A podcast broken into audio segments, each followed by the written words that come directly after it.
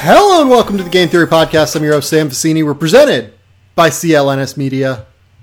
Today on the show, I am having a mental breakdown from planning for my wedding. It is Wednesday, uh, August 21st. I get married in three days. I am on vacation from work right now, but decided to take some time to record my big 23 and under list that I do every year, breaking down all the prospects in the NBA uh, that are 1996 birth dates or later, and we will discuss uh, who that affects, particularly in terms of birth date later on.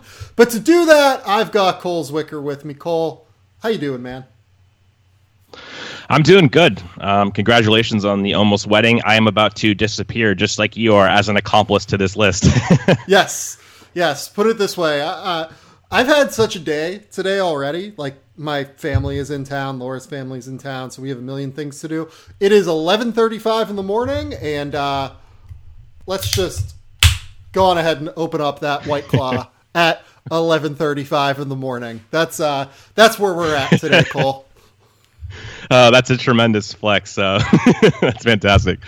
Yeah. Uh, so I wanted to talk about Carmelo Anthony really quickly at the top, just because I think that it's interesting to discuss his situation in the context of these young players that we're going to discuss here, right? Like it might not seem necessarily like it fits, but I think it does in the way that we talk about the development of young players additionally. So Royce White yesterday came out and discussed uh, how the Lakers signed Jared Dudley, but LeBron couldn't do his guy Carmelo Anthony solid by signing him. And you're crazy if you think Jared Dudley is a better basketball player than Carmelo Anthony. I mean, first and foremost, like I don't know why Jared Dudley is the one who's like held up. Like Jared is definitely an NBA player. Uh, that that part of it was weird, but second, I personally, for the role that the Lakers will be having this player play, I personally would rather have Jared Dudley, and I'll explain why in a second. So I'll just pose this question to you, Cole. Which one would you rather have? I mean, in most contexts, it would be Jared Dudley at this point in his career, just because Jared's going to fit into a team construct, especially as a team defender, make good decisions, shoot the ball. It's all about role right now. Like if Carmelo was at his peak, you would say Carmelo because I mean his shot making ability was I, I, think pretty underrated. I mean now it's easy to kill Carmelo because of the defense late in his career. He was never a solid defender, but I do think his shot making at his peak was, was really good. But that's not what this conversation is about. It's about how you fit into a team construct, and that's where Jared you just trust him a lot more in his role than you do Carmelo, who at this point is going to be you have to run offense through him, and he's going to take a lot off the table defensively. We saw that at Houston; they couldn't orchestrate their switching scheme because he can't guard anybody in space anymore. So it's Jared Dudley for me. So, I think that this gets into a wider discussion of guys who need the ball in their hand and just how quickly you get diminishing returns when a guy drops off just even a little bit. Like the drop off doesn't have to be substantial. Like a guy can still get to a pull up game and knock down shots from 17 to 22 feet at a 44% clip. But if you combine that with the fact that he is shooting 33% from three and can't really get to the rim and draw fouls and finish efficiently at the basket anymore whenever he's contested, that's where you really start to run into problems, especially whenever you are going to have guys like LeBron James and Anthony Davis who demand the ball to the extent that they do. And additionally, like you already have Rajon Rondo on this team who's going to demand the ball a crazy amount. You already have guys who are going to need the ball. I just think that we don't discuss often enough how steep the slope is whenever you talk about ball dominant guys and how good they are realistically and how much they actually affect winning. Yeah, I totally agree. And this is something that we need to discuss more often, both in terms of in the league and in draft discussion. It's just a very high threshold, especially when you're taking so much other stuff off the table. Like if Carmelo could defend, obviously he would be a much more agreeable fit on this Lakers roster. But what you have to do in order to you know, get him into a part of the offense as far as featuring him at a greater extent. What is the value of that compared to what he's taking off the table in other respects? Like Kyle Kuzma can do right now a lot of the things that Carmelo can do. It's right. just like that role is not going to be as valuable at this point in his career. Right. That's 100% right. Um, when you look at what Jared Dudley brings to the table, Jared's a much better defender. He's a much better team defender. He is a better catch and shoot guy because he just takes shots immediately. Like Carmelo Anthony has this tendency to hold the ball and create a contested yep. look, whereas Jared will just pull immediately and knock down shots. Uh, I also think Jared's just a better quick decision maker and passer than Carmelo Anthony is. And while I honestly would bet you that Carmelo Anthony would beat Jared Dudley like 11 to 5 in a pickup game if they played, right? Like it probably wouldn't be that close if they played one on one. Like I think Melo would probably beat him pretty handily. Uh, if you were just doing a pickup game five on five, I would probably pick Carmelo Anthony over Jared Dudley.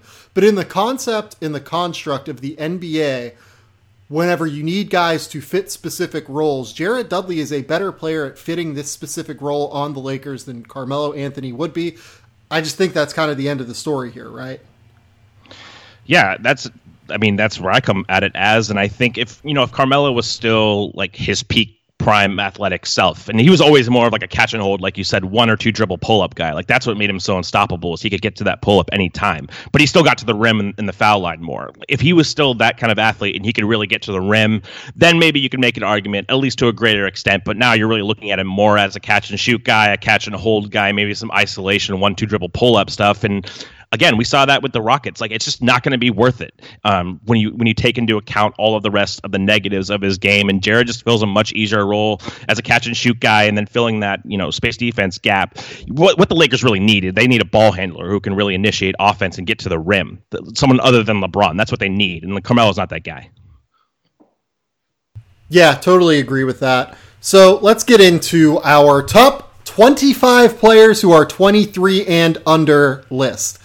So the first thing that I will just note here is that contracts. So first and foremost, I guess I should say this is my list, not your list, and I talked about it with Cole ahead of time, but ultimately this is my list, and it comes from talking to NBA executives, and it comes from just knowing the NBA as I know it and believing.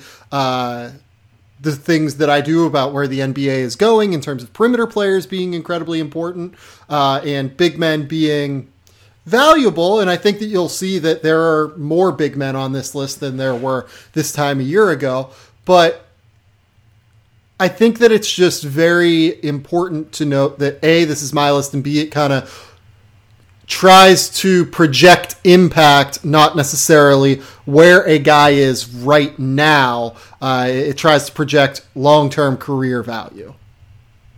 Yeah, and that's really important to note. Up is like some of these guys right now. Like if if you get to 17 or you know 16 on your list, Lauri Markkanen's a better player than a lot of at least some of the guys ahead of him. But it's about yeah. projection. You're, you're you're looking down the road and saying who's going to have the greatest impact. So that's important with these lists. Is everybody wants to say, oh, this guy's never played in the NBA before. Like he, like I'm not going to spoil the the lead here as far as Zion goes.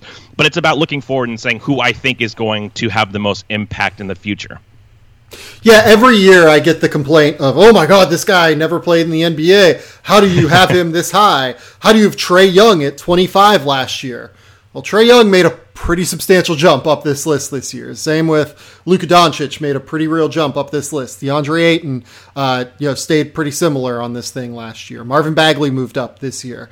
Uh, I think that did, did I have Jaren Jackson last year? I did have Jaren Jackson last year, and he uh, moved up a few spots. So I, I would not just come at this and say, "Oh my God, this guy's never played in the NBA." Assume that Cole and I have uh, watched what like well over a thousand minutes of all of these guys entering the NBA and have uh, seen quite a bit of action and can kind of project their games a little bit going forward.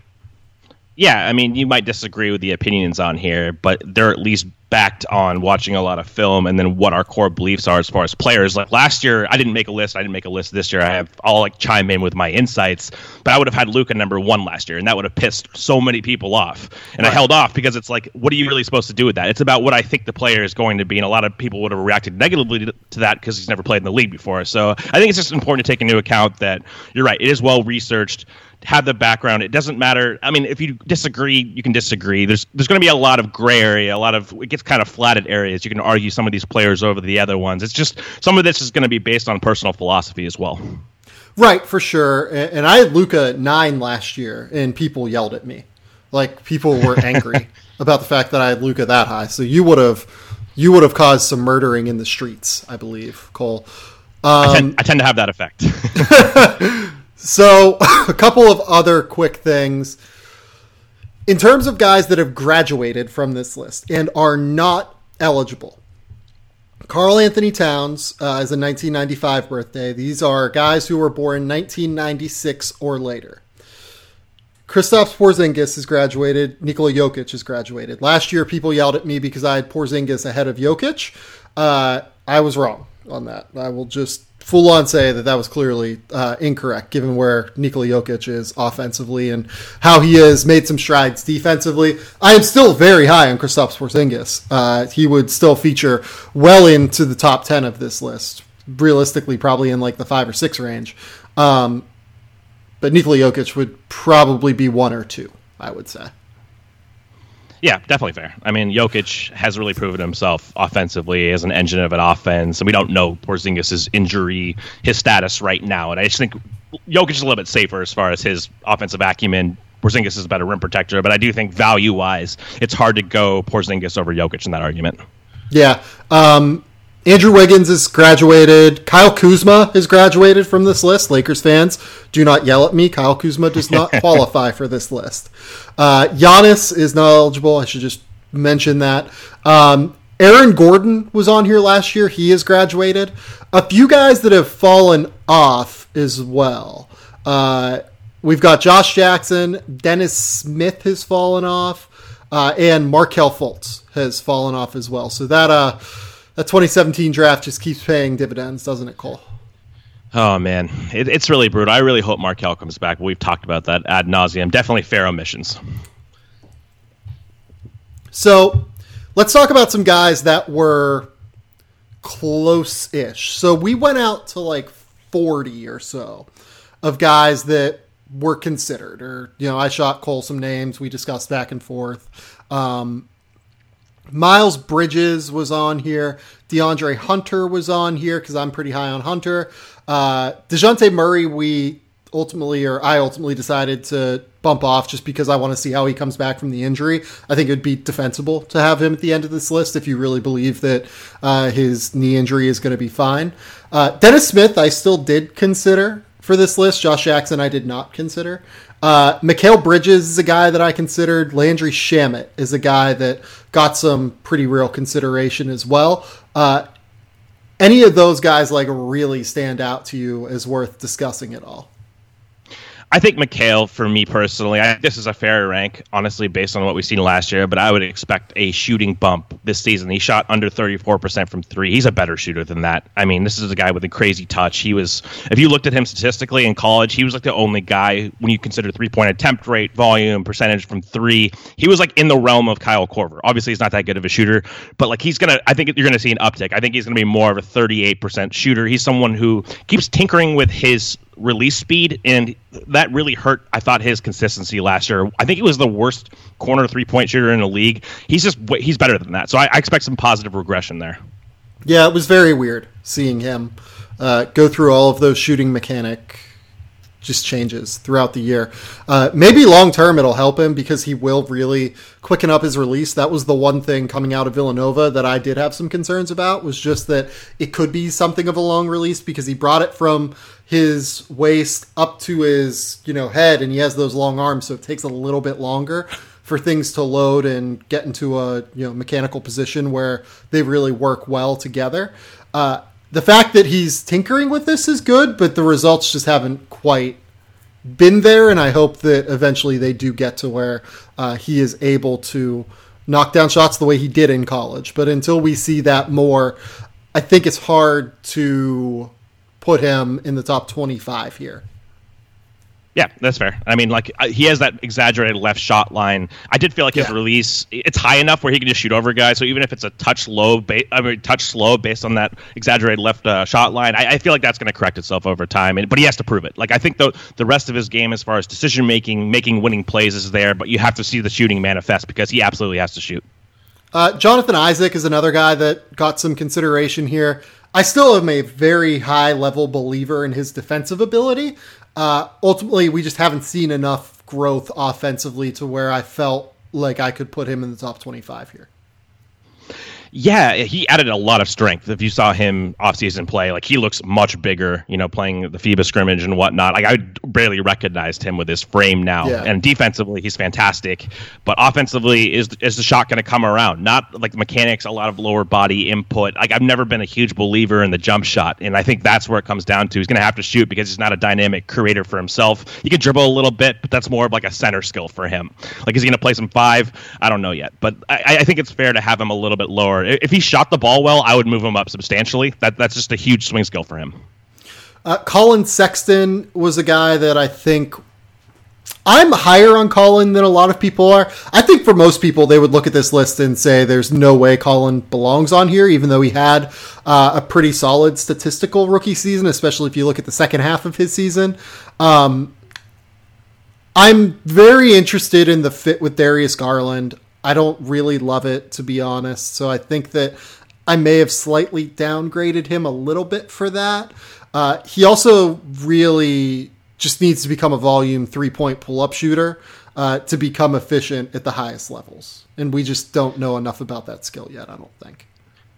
Yeah, that's fair. And I think he actually shot the ball from three on pull ups. I think he was the best of the rookie class last year. He was like 38%. He was really good there. So I think that's a low key skill. That's both a plus and a minus considering his value. That was already factored into his value last year. I, I agree with you. He did improve as the year went on. He closed the year strong, more as a scorer.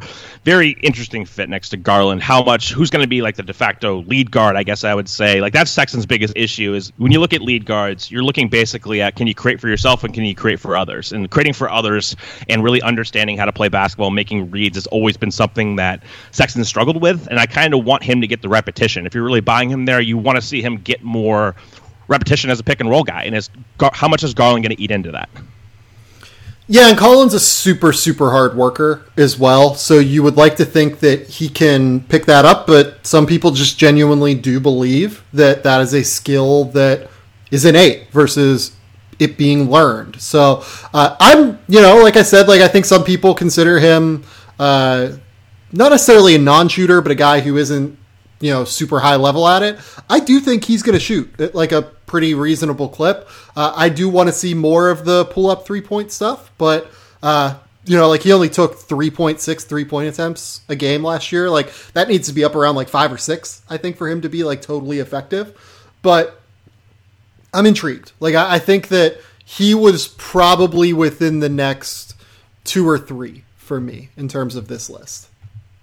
Yeah, and I'm a little bit lower just because, again, you touched on that feel and that being innate. Like, he's never going to be Trae Young as a creator. Right. But the question is, can't he be a dynamic enough pull up guy? And like you said, the, I think the pull up three was good, but uh, early in the season, especially, he was taking a lot of mid rangers. And I think he pushed that out, and we saw it. I think he's going to be able to shoot. The question is, how dynamic, how deep of range, how much does he warp the defense? All of those questions are built in because I think we can all agree he's going to have to be more of a score first guard where he's drawing two guys, and that's how he, you know, becomes a better passer.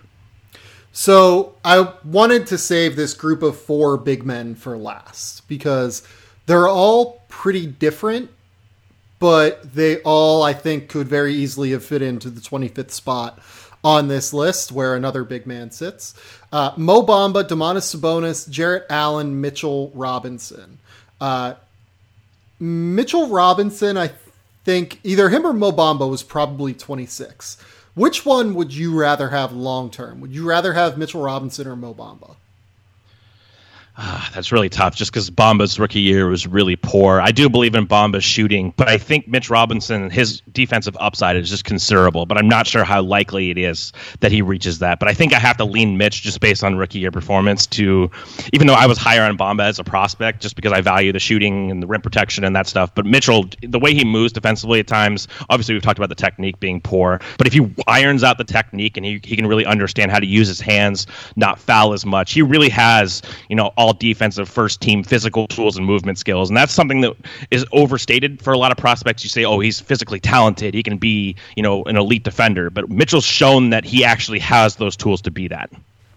No, yeah, he's a super elite athlete for his size. Like he is probably 95th percentile athlete. Like I don't know if I would go as high as 99th, but I would say he is like 95th percentile athlete for a guy who's seven foot with long arms and uh, has that like innate sense of timing. He's still like there is still some fluidity stuff where uh, he doesn't know where his limbs are in relation to his body. It seems like sometimes, and just like how far he's you know pushing his arms forward when trying to contest a shot at the basket, or doesn't really know where his lower body is, and he'll like sometimes bring his legs and like knees forward into a guy's body and get called for a foul that way. Uh, fouling is ultimately the thing that worries me most with Mitchell Robinson. If we were doing this list based purely off of ceiling, he would probably be in the top 20 or so. But I just was a little bit concerned about uh, the simplicity of his offensive game, in addition to uh, the fact that I'm worried about him turning into like a 20 to 25 minute a game player due to the foul trouble it's really about technique for me. You know, like the arm usage. He doesn't have a great sense of verticality. He extends his arms way too much for fouls, and in space, he really has to use his hands better, not just arm bar or grab guys. And I think technique wise, he lets guys get past him. But what I like about him is he's one of the few bigs that are his age who really are you know heavy hitters as far as recovery blocks. So even if he gets beat, he can block from behind. That's something that yep. Wendell Carter can't do. He hasn't established himself there. So I think Mitchell's margin for error is just so high. If he can, the Knicks should just hire like a technical defensive big coach and just literally work with this guy about hand usage, arm usage as a rim protector because the, the physical talent is there. But I, I think, again, some people are a little bit higher on his defensive upside. I, I, I think the ceiling is there. I just don't know about the likelihood. I will say offensively, his most underrated skill is his ability to finish around the rim on non dunks. Like he actually is yeah. pretty coordinated. He has decent cut uh, touch. He can extend with either hand. He, I've even seen him finish some right hand shots. So he's not just he has to dunk everything. And I think that's important to note. Like he can actually finish a little bit off of like a short roll, one dribble, like extension layup. Uh, Domantas Sabonis not being on this list, I think, will probably anger some Indiana Pacers fans. I do get why. Uh, he averaged 14 points, nine rebounds, three assists a game last year. He is remarkably efficient, but I do worry about the defensive position long term and if his role is going to be best suited to a 25 minute a game sixth man who can help initiate offense from the perimeter, but also struggles a little bit uh, to hold down the defensive fort in the way that you need a center to do so in the NBA, especially as a rim protector he's kind of a classic example of someone who's very good at what he does. He's ultra productive, but you ask about the impact to winning and in the right role. Absolutely. If he's your third big, for example, like sign me up, depending on the cost, of course. But he's very good. Like his dribble handoff game, he's very skilled, good screen, re-screen guy, and he's great on the boards. But is he going to protect the rim at the five? How well is he going to be able to guard in space at the four? Like I'm always about defense for bigs, and I don't think he meets. I mean, he's not terrible. Obviously, he has strength, he has some movement skills, but uh, again, I, I just don't think the, the rim protection value. There's nothing he does that I really value at the highest level. Like, he's not going to space the floor credibly. He's like a stretch four type. Like Oklahoma City tried that. He's more of like a five offensively and a four defensively. Yeah, and there are ways around that. Like you basically have to have a Serge Ibaka type to play next to him, uh, where yep. Serge was super athletic, could block shots from the weak side, and could knock down shots from the perimeter. Miles Turner's interesting, but I don't know if he meets the athletic threshold there as a pairing to make that work. Like I think that they have a chance to kind of get sliced and diced a little bit uh, defensively by putting those two together on the floor, which I guess is kind of the idea that they're going to try and go down this year. Yeah, I'm very curious to see how that works. Again, Turner really improved his movement skills, in my opinion. Like he he took a step forward last year, and I thought that was a big part of his defensive acumen. That step forward is like he just moved better in space. Like the gait issues, it seems like he ironed those out a little bit more. He's still not the most mm-hmm. fluid, like you said. He's not probably a prime Ibaka, but he was better than what he was like his first two years in the league, for example. So I'm just curious to see how it plays out. I'm a little skeptical, but I'm willing to, to wait and see. Like Turner has made the requisite progressions to where I think it might be possible, even though I'm skeptical. Yeah, like I think it's worth them going down the road and seeing if it's a possible outcome. But for reference, Miles Turner last year contested 7.6 shots per game at the basket, which is a ridiculously high number, uh, and allowed a percentage of 55.5, which is well above average. Domantas Sabonis last year uh, allowed a percentage at the rim of 62.4 when contesting at the basket, uh, which is yep. you know probably three or four percent below average, probably three percent below average uh, of what you would expect a guy to score there. So, yeah, uh, I'm I understand why Pacers fans will be angry with him not being on the list. I think that he would have been a totally reasonable guy to have at 25. Ultimately, I went in a different direction. And then the last guy here is Jarrett Allen. Uh, with Jarrett, the defensive ability is interesting. I, he's certainly a terrific shot blocker, a good rim protector. I would just like to see him become a bit more well rounded offensively. I think the strength issue with him also concerns me. Not the biggest frame; he kind of gets bodied a little bit. I'm a little lower on Jarrett than consensus. I know, like, a lot of people are, pretty damn high on him. I, I, don't really see like necessarily the upside with him. I do agree some of the shot blocking is fantastic. I, I just wish his frame was a little bit I wish he was stronger. If he was stronger and he could yeah. really anchor better, I, I, would be higher on him. And I, I, just don't see the offensive upside either. Like he has shown ability to stretch a little bit, but I think right now he's more of a fake shooter. Like if he was a real shooter, then I would probably bump him up. Yeah, the difference between him and Miles Turner, they're actually pretty similar, I think, as rim protectors, to be honest. Um, you know, you look at the numbers last year, Miles Turner was 55-5. Jarrett Allen was actually 55-1 in defensive uh, field goal percentage against at the basket last year. But I think he moves actually a little bit worse than Miles Turner does now, which is surprising to say given where Miles came into the league at. I think Miles is a little bit better of a pick and roll defender. And uh, just the offensive skill set is just much higher for Miles because of that ability to step out and shoot and be something of a credible threat at least. Yeah, 100%. Both guys aren't really ball handlers or passers, but Turner, if, if the Pacers really unleash him as like an above the break three point shooter, I just think has more offensive value. And, and Turner has the strength advantage for me, which is big. Go to betonline.ag.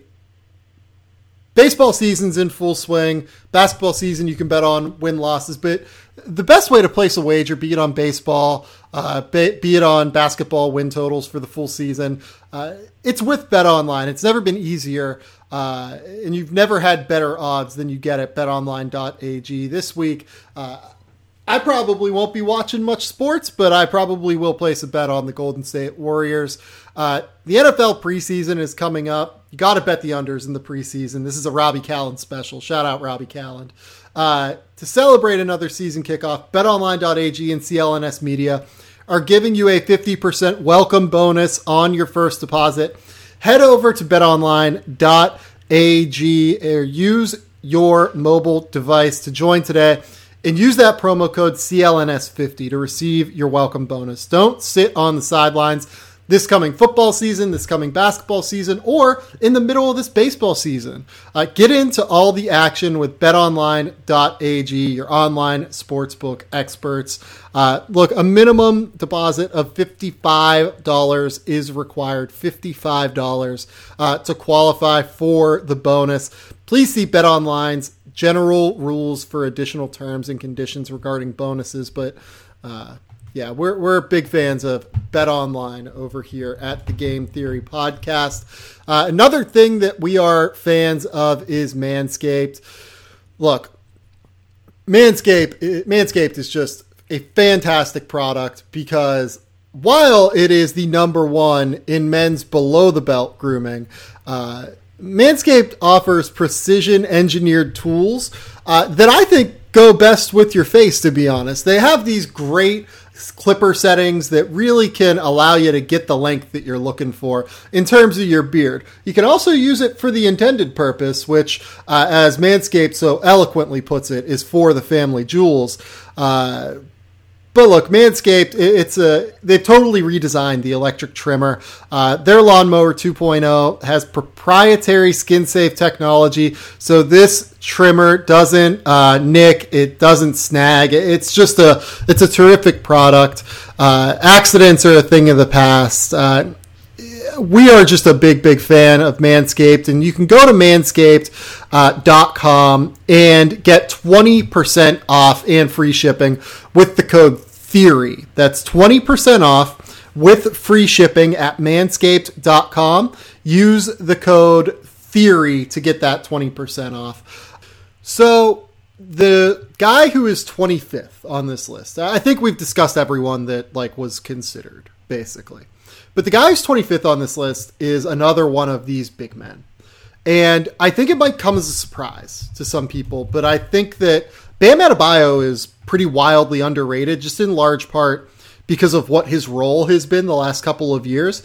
But when you watch him show these flashes uh, in the minutes that he actually gets real usage, I think that they're actually pretty staggering. And I think that he combines potential two way ability to be a high level defender, in addition to being a very useful offensive player who can run dribble handoffs, who can be a rim runner, who can maybe even knock down some shots uh, from the mid range at least. I think that he kind of combines the pieces of all of the guys that we discussed uh, in that you know four man big man range uh, tier a little bit better than those other guys do. He combines those skills more. I like his safety as a player. I don't know if the upside exists, but I think he's going to be very good by virtue mostly of the fact that he's incredibly strong. I love his frame and he plays his ass off. And that's something that's really important is like his motor is fantastic. He's willing to do all of the little things. So set incredible screens and dribble handoffs and pick and roll. He's an underrated passer. I think he's actually a pretty good passer. Not a great shooter yet, but he can dribble a little bit. We've seen that more in summer league settings and like lesser competition, but like grab and goes. I think there's a little bit more here than meets the eye. Good space defender, not a dynamic rim protector in my opinion. He never really has been that guy, but someone who you could easily see surviving in the playoffs in space, and that's important to me. So while I don't necessarily believe in the ceiling as far as like legitimate like high level impact, which is not saying like at 25 you're not saying that he's going to be like this superstar player, of course. Right. I, I do like his median and like his safety to value a little bit. Right. So you know, you bring up the ability to defend around the basket, and I think it's totally valid. Like uh, 58.7 defensive field goal percentage at the basket last year. Actually, didn't contest a ton of those shots, even though he played 24 minutes a night. Like he only contested about three of those shots, which is a low number. That's probably like half the rate of what Jarrett Allen did. Where Bam does provide real value, and the reason that I think he has a better chance to play in crunch time of playoff games, like not even just like get 25 minutes a night in playoff games, but like make, be a difference maker in crunch time is the ability to really move his feet on the perimeter. He can be a very high level defender on the perimeter, I think. Yeah, that's absolutely the intrigue with him. It's like he can switch ball screens. He's going to be able to defend in space very well. And you, maybe you're not getting that backline rim protection, but in the, the, playoffs, some argue that it's more important to be able to defend on the perimeter because you're going to switch more, teams are going to target you more, and you're going to be out there anyway. So uh, there's definitely arguments for Bam. Like I think some of these guys, again, like Bamba and Mitch, I think have a little bit higher upside, frankly.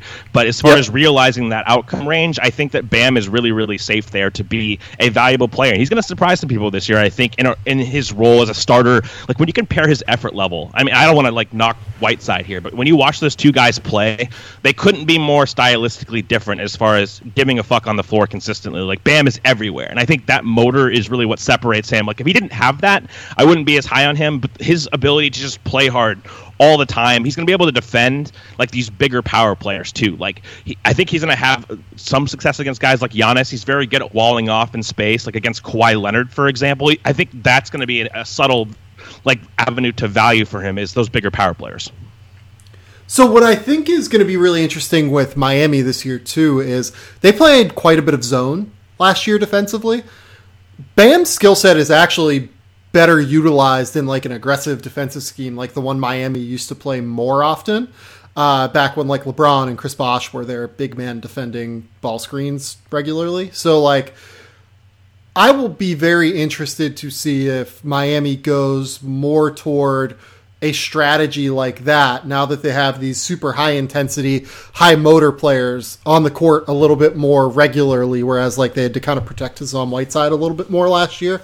But like you can go with Bam Adebayo, Jimmy Butler, Justise Winslow, uh, you know, like James Johnson lineups that are, are just going to be miserable to play against in every single way.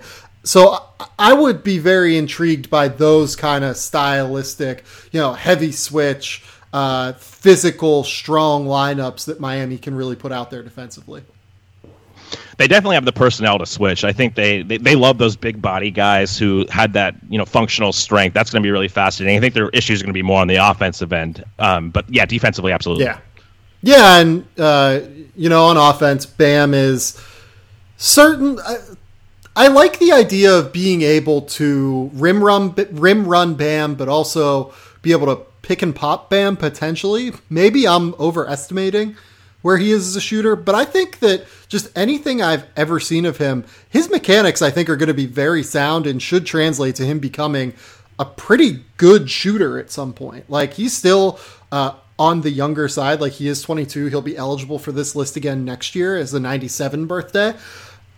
I, I do think there is a real chance he is going to be like a good, good shooter for like the big man. Yeah, I think. Is.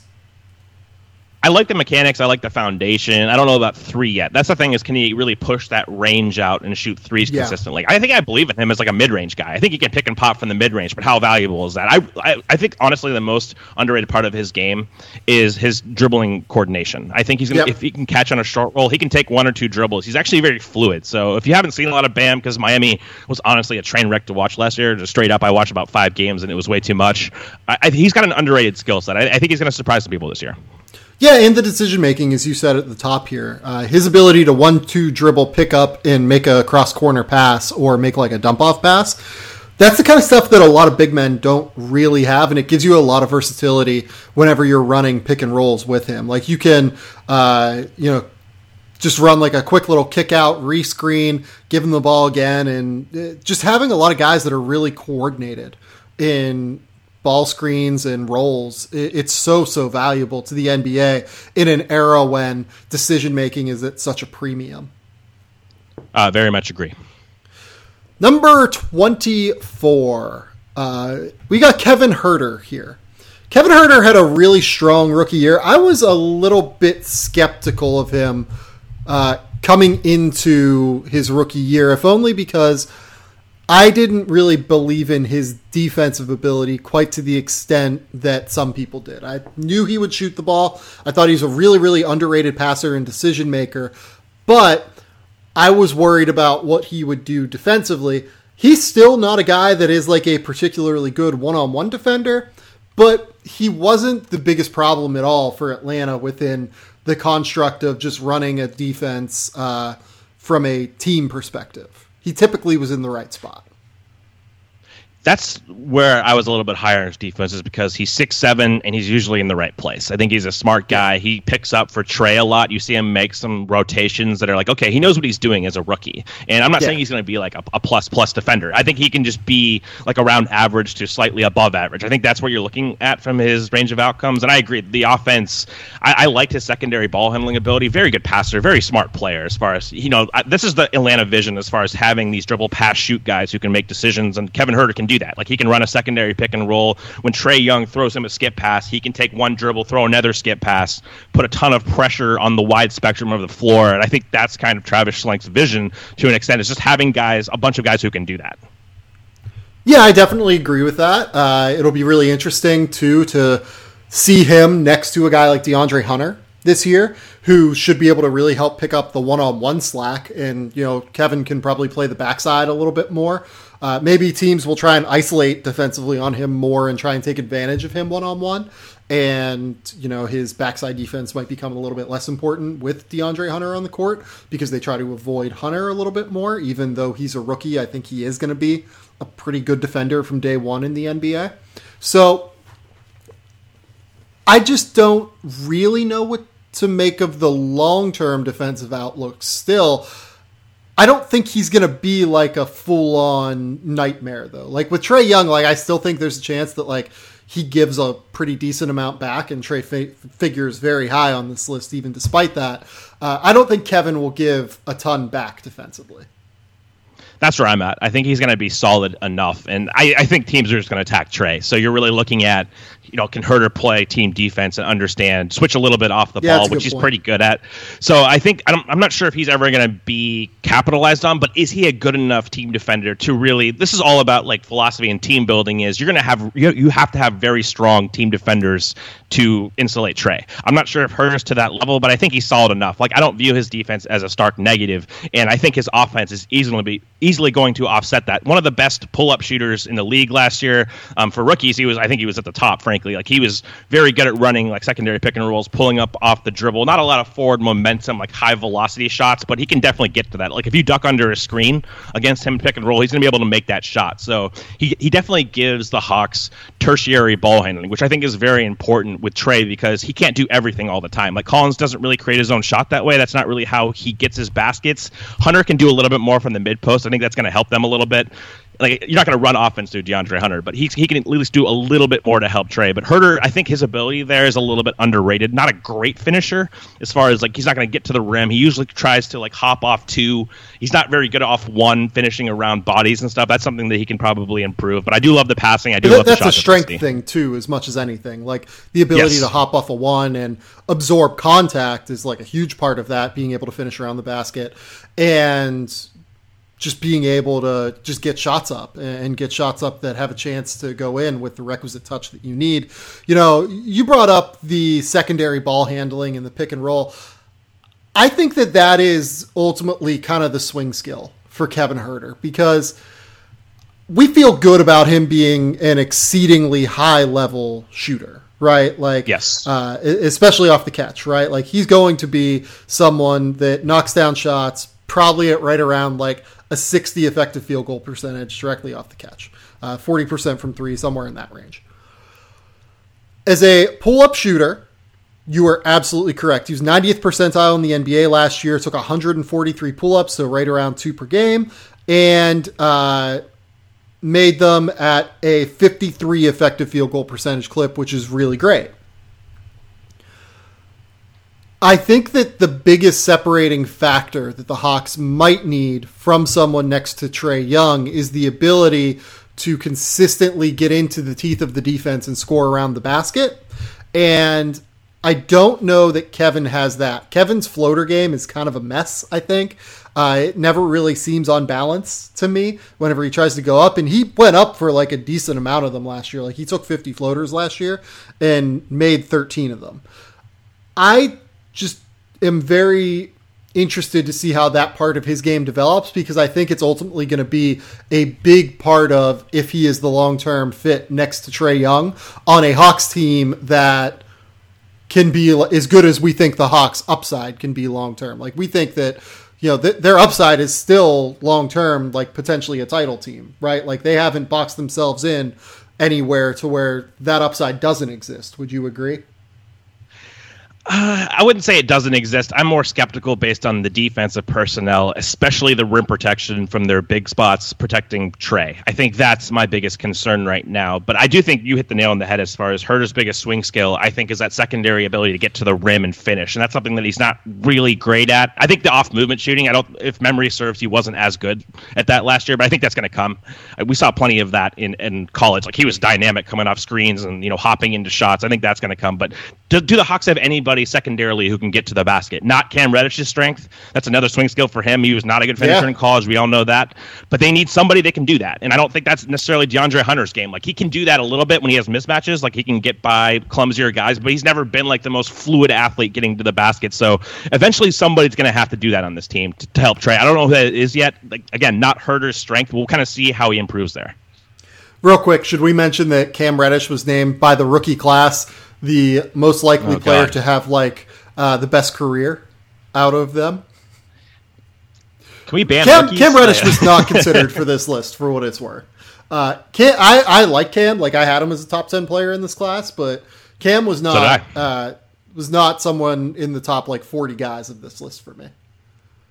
Sometimes like the it's so perplexing how players view their peers as far as scoring and Cam having this I guess conceptualization of him being like this dynamic creator and like, you just have to watch his college tape. Literally just watch one game and you'll start seeing the negatives there. I if you watch his highlights, he probably looks like that. Like maybe a lot of players Yeah. watch that and are like, "Oh, you see these dribble step backs. Like those are advanced moves and they are."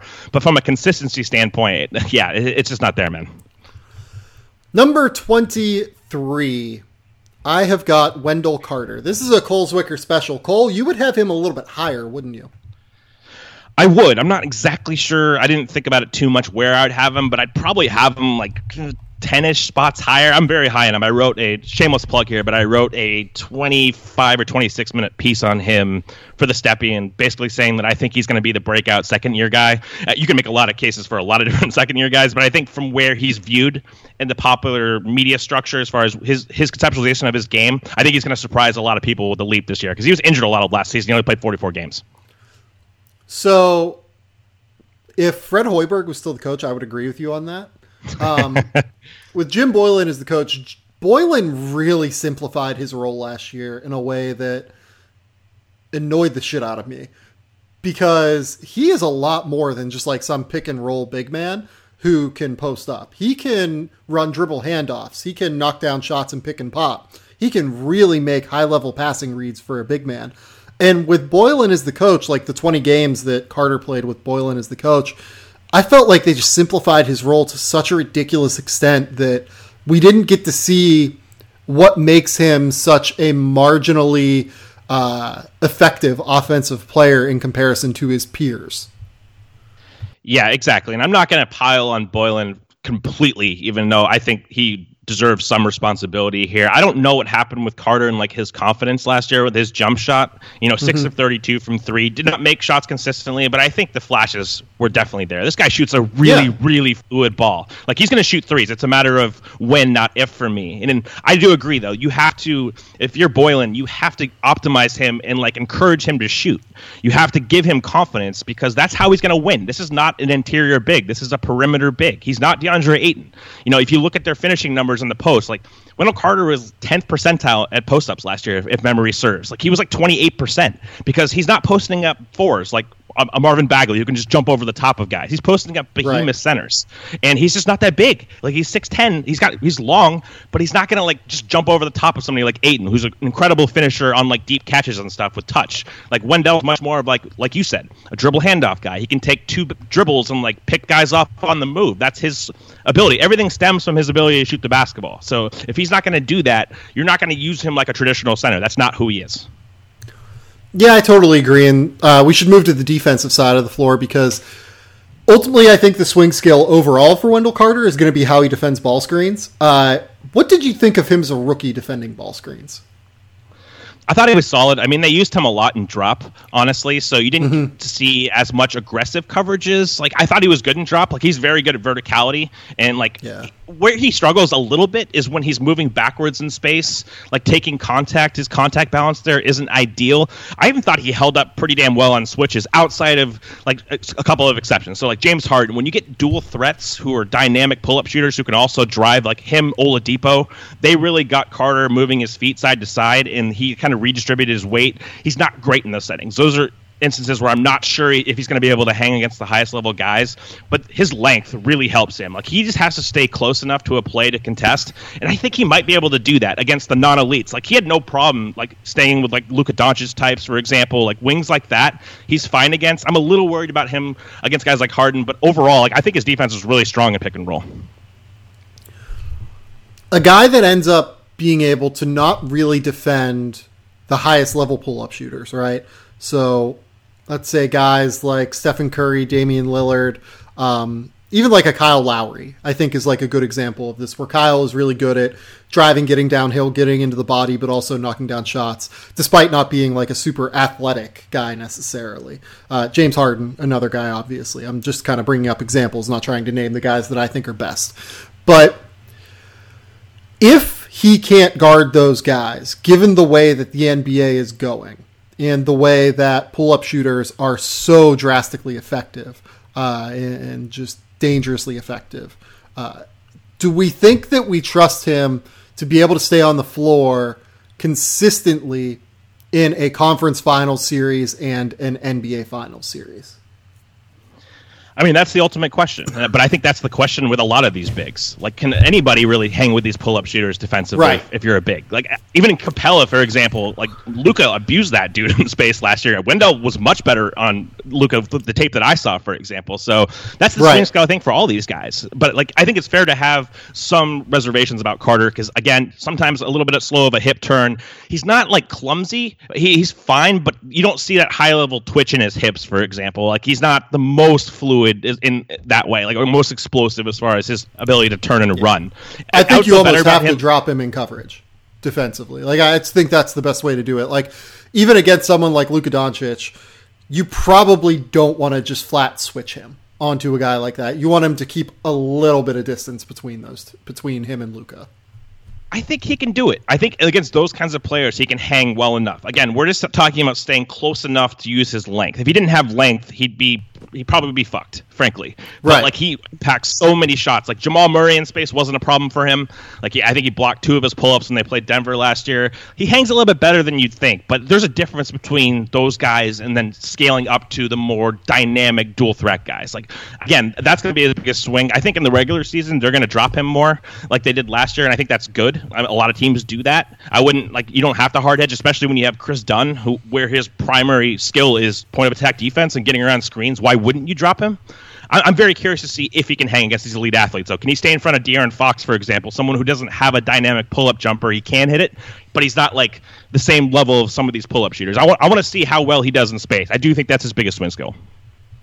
Yeah, so like I brought up the idea of like moving Lauri Markkanen earlier this summer, and I do have Markkanen higher on this list, but you know, part of the reason that I brought that up is like a potential option for the Bulls is because I really believe in Wendell Carter becoming like a high level starting center who combines so many of the different skills that you want a center to combine perimeter offensive ability, potential ability to finish above the basket uh, in pick and roll settings. He's not a hard roller necessarily that's going to give you a ton of gravity where like a backside tagger has to hammer him to make sure he can't take off but he does have such good touch around the basket that I think that uh, you really do have to pay attention to him at least because he just knows where to be and has great IQ around there.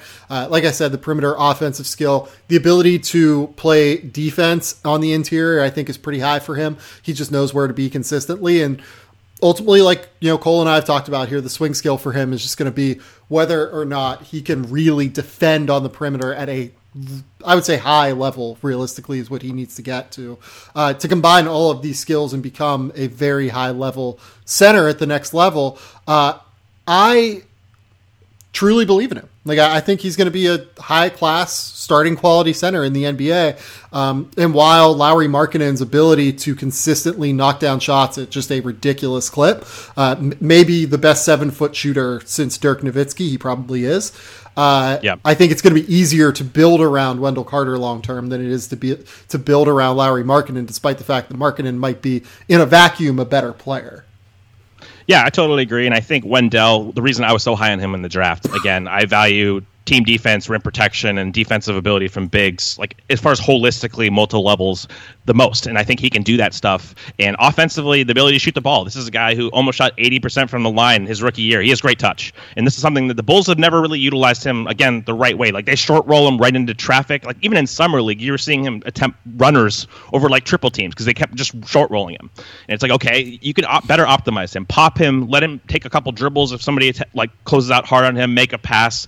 You're going to start seeing him be able to do that stuff, I think, because the Bulls have better surrounding personnel this year. They have Satoransky, much better shooter than most of their point guards. He you know make the extra pass. You'll get more ball distribution on the floor.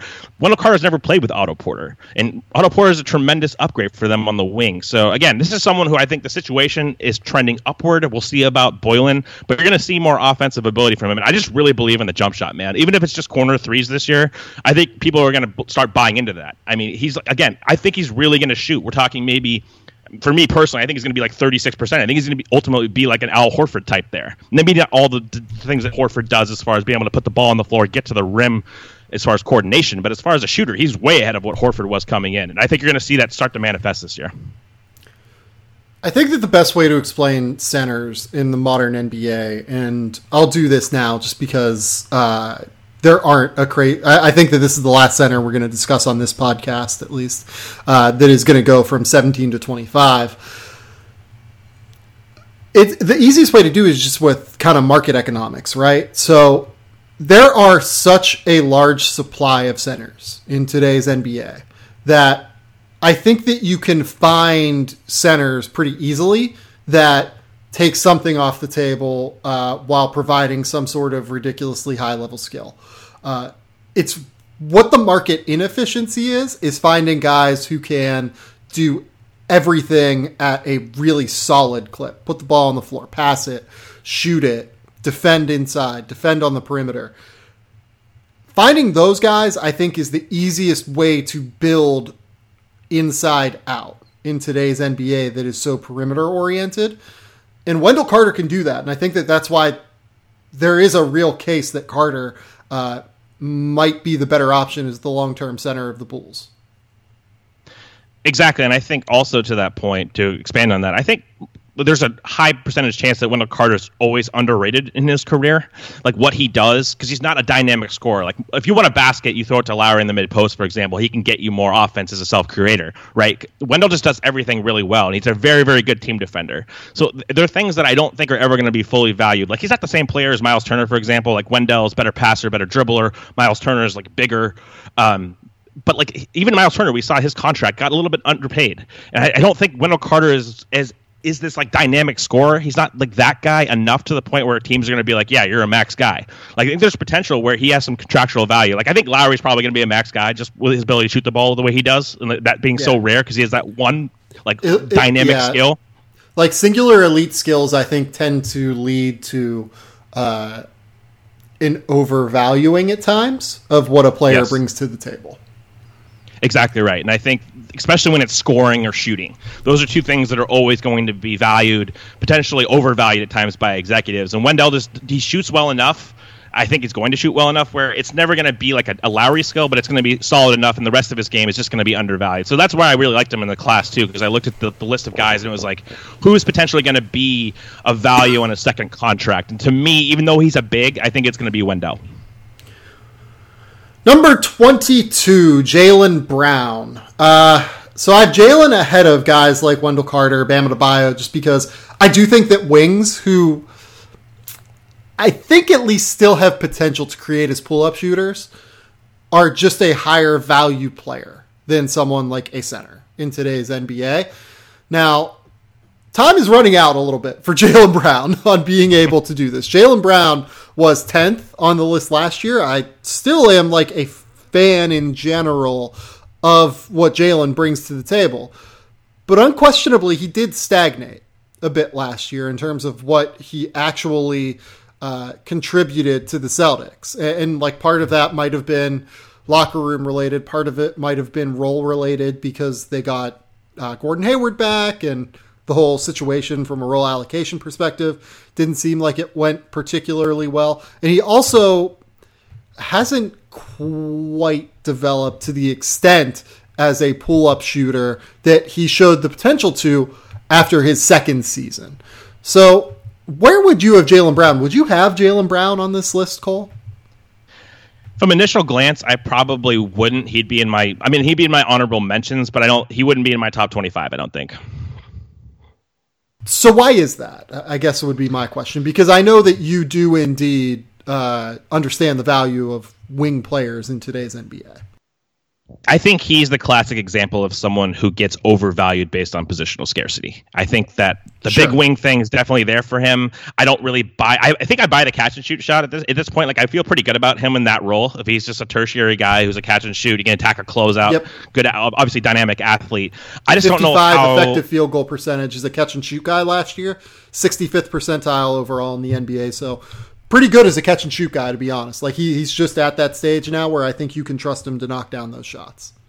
yeah, that's not my objection to him at all. I'm just wondering what else we're getting. Like, wh- how much more is there to his game? Like, I don't really buy the pull up shooting in the sense that he's going to initiate an offense, and you, it's either you pull up or you make a decision right. as a passer. I don't trust him there. He's never, he's actually low key not a great finisher, which is kind of interesting oh, for him because he's never really. Yeah, that's always but, been a thing for him. Like exactly. he's never just, really been a high level finisher, despite the athleticism. Now we can talk about the fact that like he does do a pretty good job of getting out in transition and finishing. Like there is yes. value to being able to you know create 300 transition possessions a year. But in the half court, whenever he's crowded, like he was a below average finisher this year. He shot uh, in the half court 54 percent uh, at the rim this season. And these aren't a lot, at least from what I've seen. They're not like he's initiating and pick and roll, getting to the rim against a set defense. Like some of them are against like closeouts in more bigger space, and he's still not finishing as well as you'd like him to. So that's always been something with his game. Or he's like backside cutting to the basket yes. as well, and like catching a pass and trying to finish and I'm like that's what my concern is like I think he's in an optimal situation with Boston. Like some people will say maybe he can do more, but I think he could probably do more in the role that he's in right now, just because you're playing around better ball handlers, you're kind of filling in the gaps, and he hasn't been as efficient doing. I mean, the catch and shoot has been great, but the finishing, I, I just don't know where the upside is, and I think you're going to pay the premium for him because of positional scarcity. You're looking at like a very young wing who's uber athletic, good switching, and I think those ten, kinds of players just tend to be overvalued, especially with their contract. We talked about that, I think, a couple podcasts ago. For what he's going to yeah. be paid, there's almost no chance in hell that you're going to find him on a winning team. I'm sorry. Like as far as a, a competitive team, if he's one of your three highest paid players, that's where you lose it for me because historically, if you look at those guys, like if you're trying to fill a big wing role, you're looking for a guy who's making like 14% or less of your salary cap historically, like Tayshaun Prince, for example, Shane Battier. He's nowhere near that as far as an IQ player. So, again, the discussions about people saying, would you be disappointed if he was Andre Iguodala in his career? He's not even close to Andre Iguodala. I'm, I'm sorry. No, he's not because he can't initiate an offense yet. What I will say is like he is he turns 23 before the end of the year. So let's say let's even give him 23 years old instead of me trying to say he's 22. Um, he's 23 years old. He has shown growth as a shooter throughout the course of his career. Like this is not an Andrew Wiggins situation where Wiggins has basically been the same guy like since he's come into the league, right? Like he hasn't shown that growth. Also, Jaylen is like a very emotionally intelligent person. And I think that yes. he has a chance to like really figure out how he has to work in the same way that Victor Oladipo did, for instance, right? Uh, whenever he was, you know, got traded to Indiana and really became like a ridiculous pull-up shooter. Like I would imagine that when Victor Oladipo was, you know, getting traded to Oklahoma City after his three years in Indiana, you probably would have said similar, right? To him just not being necessarily like the high-level pull-up shooter that he's become. I think that's probably correct. It's more like Dipo's handle has always been better, in my opinion, though. Like yeah. in, in, tighter spaces, like he can really get to the rim like that. Like Jaylen's never been that guy on the ball. Like he'll he'll lose the ball in traffic. I've never really trusted his like tighter area handle. So Oladipo's definitely exceeded expectations. No question. I wouldn't have expected this, but I right. I, I, he had a stronger foundation as far as skill. Right, and I'll be honest with you. I don't expect Jaylen Brown to ever come yeah. near what Victor Oladipo has, but I can't like I, don't think you can rule it out yet. Just given the person involved, given the athleticism, given the growth steps he's taken over the course of the last couple of years. Uh, this is a guy that you know, much in the same way that Victor Oladipo looked overpaid uh, after his deal. I do agree with you. Like I think that Jaylen Brown is likely going to look drastically overpaid whenever he signs either an extension or a free agency contract after the season. Um, maybe he won't. Maybe this will be his make or break year. But like when I look at Jaylen Brown, there is at least like a 10 to 20% world where he does become a wing creator on like some level. In getting that guy who's six foot seven, plays high level defense already, and you know, can knock down shots off the catch already, and has like at the very least like a he's like Jaylen Brown is a starting quality player at least right now. Uh, as his floor, it's hard for me to look past that on a list like this. Like if I was trying to figure out like guys that I would be willing to take an upside swing on this year if Boston decided that they were looking to trade him. Like I would look at Jaylen Brown in the hope that I you know maybe Boston falls out of it and decide they're not going to pay him anyway, so they just move on from him, and you know you get his restricted free agency rights, and he enters restricted free agency, and you can get him at you know less than what we think he's going to get for you know four years, you know. 85 million or something like that. Like that's a bet that I'd probably be willing to take at least. I, I don't think that that's the way it's going to go, but I think there is a world where that outcome exists, and I think there's a world where this season he starts to show real upside as like a creator a little bit, just because uh, he's super athletic, he's smart, he seems to work at it, seems to go into it with a good attitude yeah, I love the character, and I don't think the position is indefensible. I'm just a little more skeptical. Like the team defense has never been great. He lapses. He's a good switch defender, and he's good on the ball, but I don't think he's good off the ball as far as high level. And that's something Oladipo was even sure. good at in college. Like he was a much yeah, more all around defensive player. But you're right. I think the if you're buying his upside with Brown, you're buying the shot making potential. You're buying his ability to hit pull up shots off the dribble in the mid post and just be a crazy good shooter because I don't really trust him to make decisions on either side of the floor. Frankly, like I, he, I don't think he's ever gonna. Even though he's a smart like person, I've never really seen that IQ translate to the floor functionally, and that's my issue with him. Yeah. Is I don't know how high the ceiling is unless he's just a crazy shot maker. Yeah, and like I'm not pricing in at putting him at 22. I'm not pricing in him being uh, him getting to this level. I'm pricing in like the 15% chance that I think sure he has, he like could become like a wing pull up shooter, which is low, but the value that that would have potential to bring is just astronomically higher than where he is on this list, right? Yeah, that's fair. Again, I, I am a little bit lower on that. Even if he does become like a very good pull up shooter, uh, of course it's it's about degree. Like, can he be like Paul George? Example, I, I'm very doubtful he could do that. Right. But if you believe in like even a five percent chance of that happening, I, I can see the logic behind this.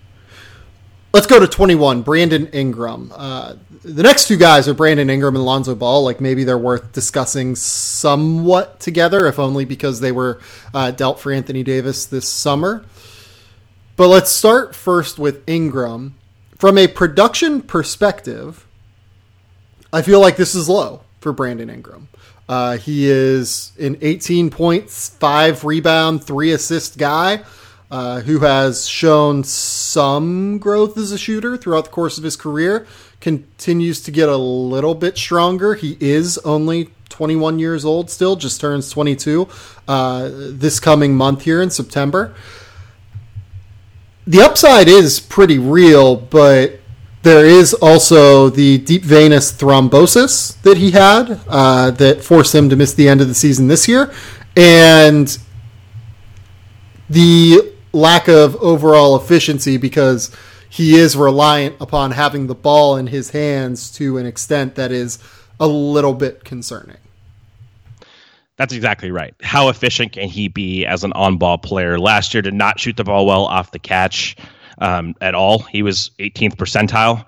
It, that just has to get better if he's going to function on the floor with better players. It, you know, he can get to his pull up, very high release with his long arms, but is he go, is he efficient enough doing that to where you're going to have him initiate offense consistently? Maybe on bench units, and I think that's what a lot of people have said is maybe stagger him and let him run kind of de facto point on backup units. But if you're fitting into a competitive environment as a starter, he's going to have to improve as a catch and shoot guy. I think it really starts there. Yeah, he's one where the context behind the numbers is super important because if you just look across the board, like 18 points, five rebounds, three assists a guy that had a 55.5 true shooting percentage, so was not a below average efficiency guy last year. Um, pretty low turnover rate at 13% for a guy that's six foot nine and handles the ball as much as he does. Usage rate wasn't like out of control at 23%. But then you watch him, and it is difficult for him to play off of the ball. Like, as you mentioned, the ability to knock down shots off the catch, like, just abandoned him at times last year. Uh, the ability to like cut at the right time consistently uh, and like just find those easy baskets, I think often is lacking. I am so fascinated by where his career goes because like if you told me he put on 25 pounds, like 30 pounds, what he was listed at 190 last year. I don't know if that was right. You know, maybe he was you know up over 200 last year. Let's say that 190 is right. Um, if he gets to like 215, 220, it's six foot nine, six foot ten with a plus seven, plus six wingspan. There's like a world where you could run some fascinating lineups with him as like a small ball center and just make lives miserable for these huge centers, right? And maybe if he can get the requisite like physical core strength to be able to protect the rim a little bit, really uh, create some fascinating like twitchy defensive lineups that can dissuade perimeter penetration uh, at all. But like that's that's not the role that he's been used as. He's been used more as like a perimeter, like almost like a two three true wing versus a big man. And I think in large part that's because the lack of bulk causes issues. So I think a lot of Brandon Ingram is dependent on where you think the body goes as much as the skill set. Because like if you told me he put on 30 pounds and got zero better at basketball. Like he, he did not get any better at all any of his skills. I think there's like a high end chance that he could be a very useful player as like a four or five big man that you can just like create all sort of mismatch problems with. But it's it's just hard to buy the body. Yeah, I think that's where the conversation should be had. Why I'm really fascinated by him, if you could use him, he's not this player, obviously, but if you could use him offensively like Siakam, where he attacks yeah. in space and he just utilizes his tools, but you have to have some contact balance and the ability to like knock guys off their spots and like get over the top. But like his length and his extension is legit. Like I, I, think if he had the strength to like drop a shoulder and really extend over guys, that would be a valuable tool, and it's valuable against smaller players. Like he can already do that, but against fours and fives, if he played more of the four, I don't know if he's ever going to be like, or if a coach would ever trust him to play the five for multiple reasons. But let's say he plays the four, I, I think there's going to be he, he can handle the ball pretty well. He's, he would be fairly skilled, honestly, for a, a modern four, and his ability to extend in like face face up situations as a finisher and really get to the rim. That's where I think yeah. he'd be really intriguing. Yeah, no, I, I, totally agree with you. Like being able to take a, advantage of these like crazy mismatch situations. Like he is the epitome of like a mismatch nightmare potential outcome player in today's NBA. If only because guys who have potential to dribble, pass, shoot off the dribble, uh, th- those guys are in such small quantities now that it, it is so fascinating to compare him to Pascal Siakam, just because you know, they came into the NBA at the same time. Brandon Ingram is four years younger, or three years younger, three and a half, three to four years younger than Pascal Siakam is. So I'm just like so intrigued by where Ingram goes, and I would imagine that like the Pelicans with Jrue Holiday, Lonzo Ball, uh, Nickeil Alexander Walker, JJ Redick, E'Twaun Moore, they probably play him more at the four this year and we get to see a little bit more of that like potential mismatch nightmare situation than we ever saw from him with the Lakers. That's what I want to see personally. I want to see him in the Josh Hart as well. by the way, I'm sorry, I forgot Josh. Yeah, and I, I want to see him there. I'm a little dubious on the floor spacing as far as like can he play in that role and like the Pelicans have enough supporting infrastructure to really give him space to operate. Like they don't have the best spacing on that team. They, I think their defense is going to be really good, but that, that's just kind of a curious point where I don't think that's how a lot of people view him. Just because how we've seen him a lot is initiating yeah. more in pick and roll as like when he has the ball, he's like the primary creator. I don't know if that's best for him. I want him more in situations where he's an advantage scorer in certain ways, and I like him in transition a lot as the ball handler because I yeah. think you can siphon off points with him when he's attacking guys in space and he can kind of you know use those big strides and those long arms to really get to the basket that's where i'm most fascinated by him yeah the transition point's a really good one he was a really useful transition player last year uh, just in general i mean uh, if you look at the number of points he put up, he put up the 36th most points in the NBA last year in transition, despite the fact that he only played 52 games. So the transition point is a really, really good one. And I think it's a really important one in terms of him getting the absolute most out of his skill set. And that's a good situation with the Pelicans. Like I don't think the half court spacing is going to be there necessarily, but they're going to get up and down. Like Lonzo, oh, yeah. fine guys. Zion's going to be dynamic. So like that's where he can really fit in.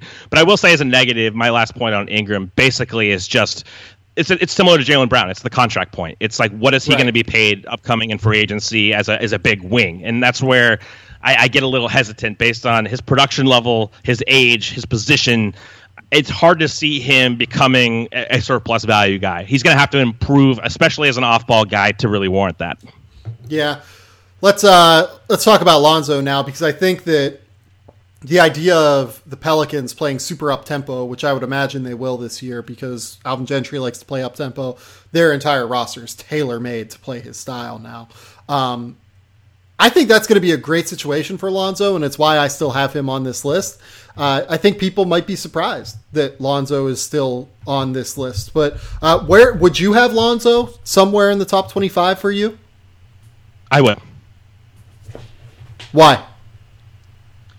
I think still I believe in this guy is a I don't want to say generational because that's overused, but as far as basketball mind, he's elite. I, I think that's going to yeah. be there, and I think his defensive value can't go understated at the guard spot. Like to me, he's like a top five or six defensive guard in the league. Just someone who is incredibly cerebral as a team defender, has really added strength. I think that's really helped him overall in his game, mm-hmm. especially mm-hmm. defensively. Like he can guard down positions pretty effectively now on the ball. Still not as quick twitch and like good in pick and roll, but he can switch. He's strong and his instincts. It's been an offense as a ball mover too. I mean, just like the guy who makes awesome decisions and quick decisions with the basketball. If he could ever shoot off the catch, that's really where we're at. Like if he can shoot off the catch, he's an incredibly valuable player. But that's just where this all comes down to. Yeah, no, I think that's absolutely a thousand percent right. Uh, Lonzo Ball is to me. I don't know if he's the most interesting player in the NBA this year, but he's definitely in the top 10 because I think this situation next to Jrue Holiday, this is the situation you and I have been talking about since he was in the draft in terms of the situation where he will fit best. Like this is the prototypical spot that you would want to have Lonzo Ball next to a great half court creator, surrounded by guys who will run in transition, surrounded by two guards and JJ Redick and Jrue Holiday, who can knock down shots, and Nickeil Alexander Walker, by the way, and E'Twaun Moore and Josh Hart. Uh, surrounded by, you know, Brandon Ingram and Zion Williamson, who are both great transition threats. Uh, Derrick Favors has shown the ability to step out and knock down shots occasionally. Jaxson Hayes is a guy that can run in transition and can be a pick and roll partner for him, and can be a very interesting defensive pick and roll partner for Lonzo Ball. And uh, you know, Derrick Favors is a guy that is pretty good at stepping out and knocking down shots, and, and like Nicolo Melli is a guy that can step out and knock down shots from the perimeter. So. I, I think Lonzo is set up for success as well as he ever could have been set up for success in the NBA. And the coach is going to let him play his style of basketball as much as any NBA coach is going to let him run up and down the floor in the way that he likes to.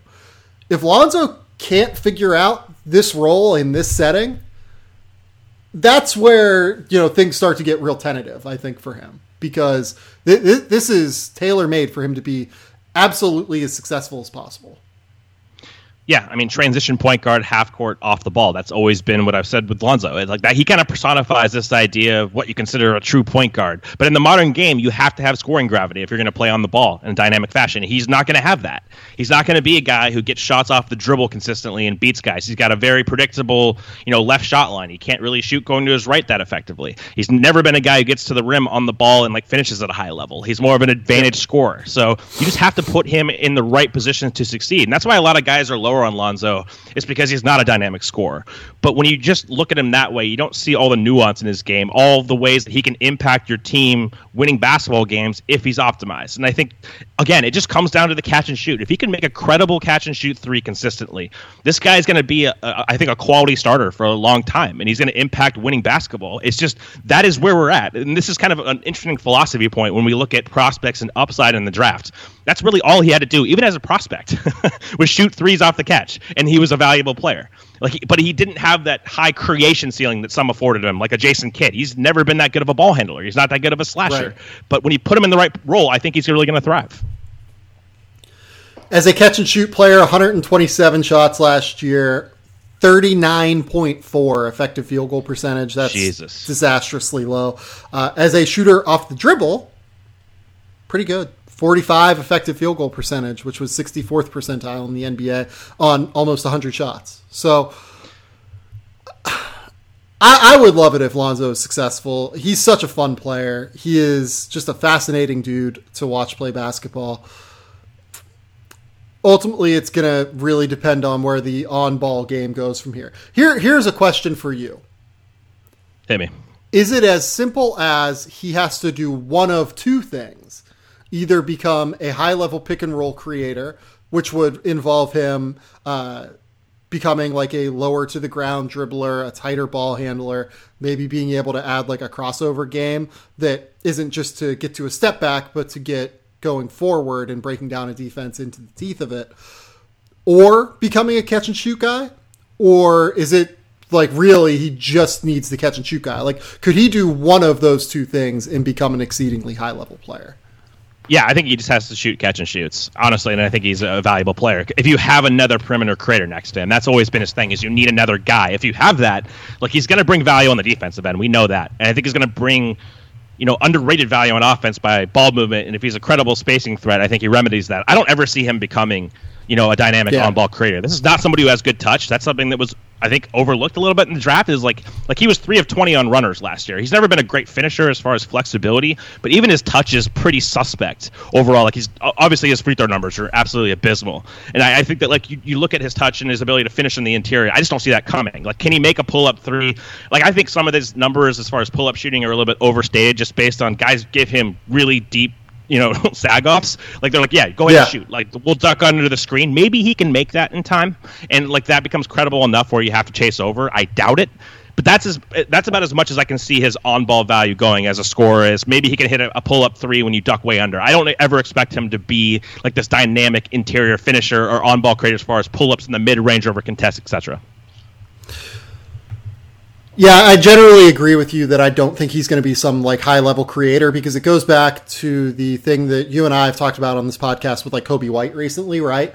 Uh, the combination of tall point guard at six foot six with short arms and just like a lack of super tightness handling the ball. It's just harder for those guys to get the ball low to the ground. They all tend to have a higher dribble, and I think it's harder for guys with higher dribbles in the NBA to be successful. Yeah, he's not a very shi- this is. No, exactly right. And he's not a very shifty ball handler either. Like the control isn't there, and he doesn't have a lot of dribble moves. It's not like you're scared of him with like an in and out cross, like creating separation and blowing by someone in isolation, for example. Of course, he can make all the reads. So people are like, yeah, he's a point guard. Like nobody's doubting his intellect. Like this guy's one of the best passers in the NBA. But again, about in the modern NBA, scoring on the ball, that scoring gravity unlocks the rest of your game. If you don't have that, you're not going to be able to initiate offenses consistently. Let's move on to number 19. Shai Gilgeous Alexander. He had a terrific rookie year. This is going to be a fascinating conversation because apparently Cole told me before the before that we did this podcast that there are people who think of Shai as like one of the three or four best players in this draft class, and he had a really good year last year. He was very useful on a team that was pretty good and was uh, very competent in terms of role allocation. I still want to see what the upside is going forward with Shai. And that, that's not to say that like I don't think he has upside. He absolutely does. But I just want to see more of the creativity uh, and the ability to really like uh, break defenses down because that that's just like not something he did a lot of last year. Uh, he, he was just not asked to be a like true traditional point guard that makes plays a ton last year. No, he was a secondary ball handler in that system. I mean, if you remember. The Clippers opened up. They were having Gallinari and Tobias Harris initiate a lot of their offense. Then Lou Williams would come in and be like the point guard. Most of the time, Shai was spotting up from the corners. Like he was playing in their motion scheme. He was an advantage creator. Like at times, yeah, of course, he would play pick and roll, but he wasn't like a primary. And I'm not sure if he's going to be able to be that this year, at least from the start on the Thunder because they still have Chris Paul. So he might be the same role as far as a secondary kind of tertiary ball handler. That's really what I want to see him. I want to see him as the primary focal point of an offense. Yeah, it's so funny that Chris Paul plays for the Thunder. Just like I, part of me almost keeps forgetting that. I don't know why, but like that, that's like the player this year that I can't quite wrap my head around playing for a team right now. Do you have one of those guys?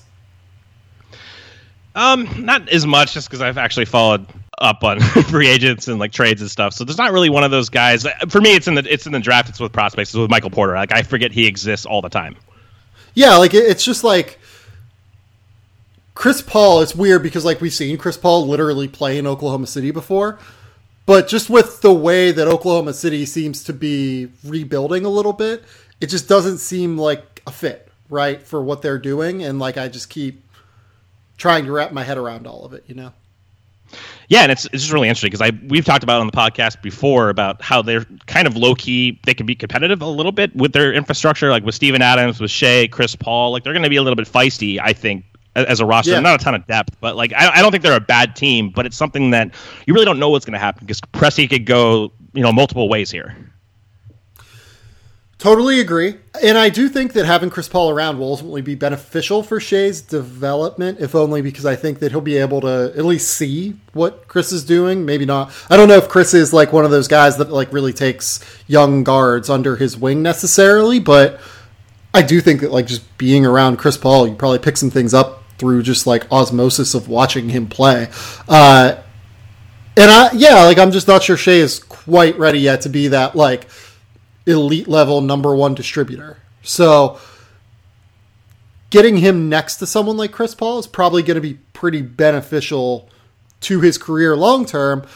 But ultimately, we do need to see where his ceiling is as a distributor, I think, before moving him higher than like the top five picks in this past draft, just because we do know that, at least on some level, those guys are either super high level shot creators on their own even like DeAndre Ayton, like is good at creating his own shot, or like Jaren Jackson, who has Defensive Player of the Year potential.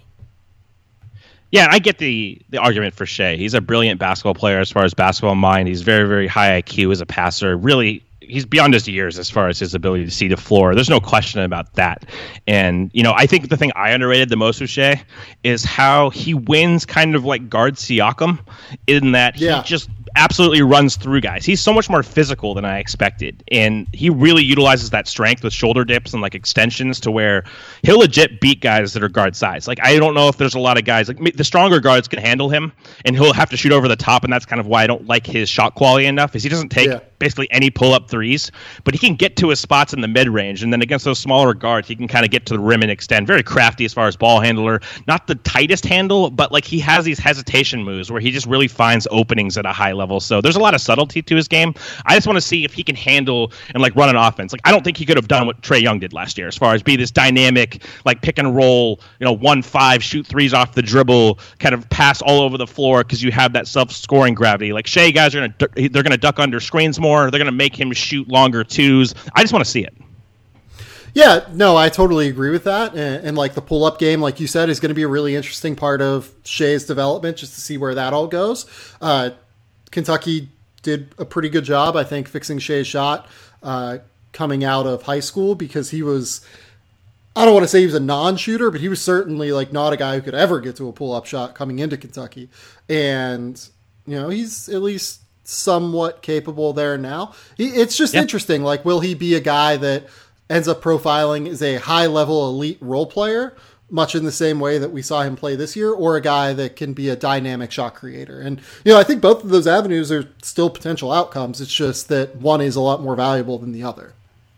Yeah, and I think I would lean towards the latter, even though I think if he's going to win as a dynamic on ball creator, it's going to be about getting to the rim and adding in more strength. I think when you see him against guards, he can do that. But when you put a bigger wing on him, I think that's where he's going to struggle the most, is when you get that size where he can't just utilize his tools and that's something that teams are going to do in the playoffs. If like you're a focal point, you're not going to be guarded by point guards all the time. Teams are going to mix that up, like Portland did to Jamal Murray last year, putting like Harkless on him, for example. Like that's yep. where I want to see Shai in those self creation situations. But there's a lot to work with here. Again, the, the, physicality is probably the thing I underrated the most of any prospect in this class, as far as just his ability to drop his shoulder and like his willingness to do that consistently is not something I saw at Kentucky at a high level, and that's something that you know I built into my draft calculation now as far as just you know betting on guys with physical tools with coordination and that can really extend because Shai's his kind of awkwardness and finishing at different angles he can like finish these left-handed scoop shots that are really yeah. impressive he did he did that in college and I saw that so I factored that in it was more just the strength and like the physical tool advantage at the point guard spot that's been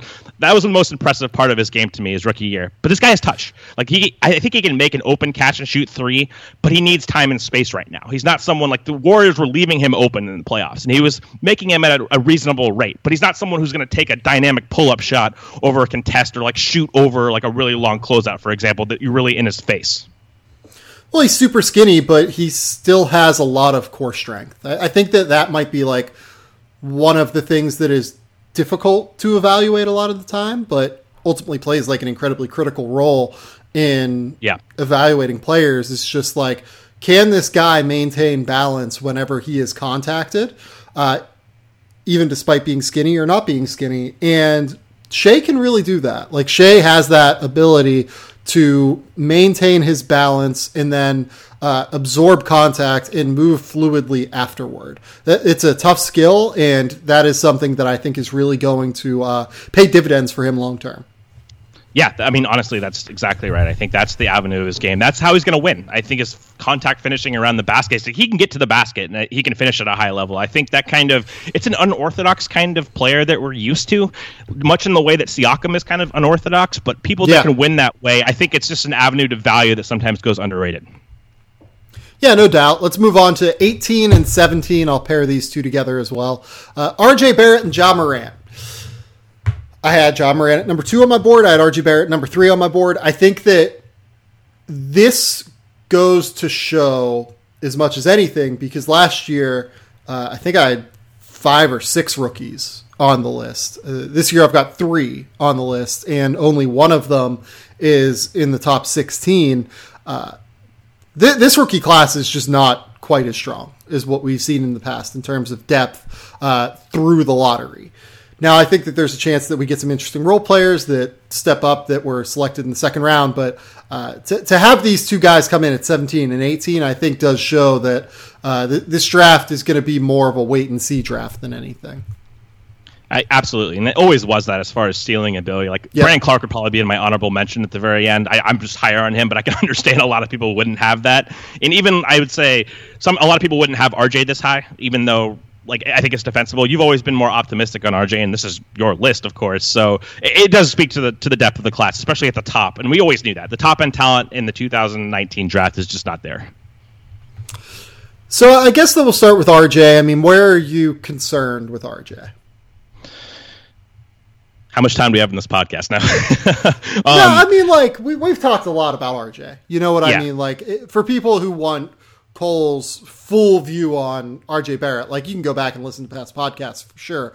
But where are your significant long term uh, concern points with RJ Barrett? I don't think he's ever going to be efficient enough as an on-ball scorer to really man a primary role as far as initiator wise. And I like him off the ball, eh, okay, but he's not a high-level off-the-ball player. He's never been a great catch and shoot player. So I, it just boils down succinctly to I don't think he's an initiator of offense. And when you factor in his pedigree and the fact he's going to score, I just don't know if he's ever going to be a core part of a winning team. That's my argument. So I think a lot of this comes down to does he become a threat as a pull up shooter? Like, if he would become a good pull up shooter, I would imagine that you would think he's probably going to be a really good player, right? I would definitely be more optimistic on it for sure, as far as both off the dribble threes and then difficult shot making from the mid range and being like this. Because most of the wings we see his size or the initiators are either like dynamic three point shooters off the dribble or they're guys who can get to their shot at will in the mid range and really convert at a high level. And I just don't see either of those outcomes for him. So why? I'll just add. Like I, I think that it's a totally valid opinion to have that thought because uh, he wasn't some elite shooter in college, right? But what specifically worries you about his jump shot and its translation? So it's more in the difficult shot making arena. Like if you duck way under a screen, I think he's going to be okay there when he can set his feet. Like I don't think this guy's a non-shooter like some people do. I think he's going to shoot okay. I'm talking about more in isolation. You're talking about a dynamic wing scorer. Can he really get to that step back shot? This is something that's very hard. He has a lower. It's not like a low release point, but it's not a high release point either. It's not like Kawhi Leonard, Klay Thompson, who has a two-part release. Like Klay can either shoot lower or he can get his shot higher. Same thing as CJ McCollum. I don't see that diversity from RJ. He's more of like top of the forehead guy, and he doesn't have like the size. Like he's not Paul George at six ten or Kawhi at six you know seven with a long wingspan. Those kind of shot makers, there are specific skills that they have and specific physical attributes that RJ just doesn't have. I think he's going to have to win as more of a step back guy to create space, and I, that's just a really really hard shot to get. We're talking about the guys who are great at I mean Harden's all time, but like Luka is, is, the guy that like projects best into that, and that's just such a hard skill, like with balance, with power. And RJ's been working on that. We talked about that in the past on podcast. Like he's been trying for two years, and it's just so erratic. Like you'll see like these horrible misses. It's going to be a big work in progress. I just don't see him as that kind of shooter. I, I just I, I don't know if he's going to be able to win in either of those two areas. So I think that's all very valid. Um, 64th percentile last year, 43 effective field goal percentage as a shooter off the dribble. Most of that, as you said, was of the step back variety. Like he is uh, definitely a mid range shooter, definitely a mid range step back shooter right now. That's where he's a lot more comfortable than anything.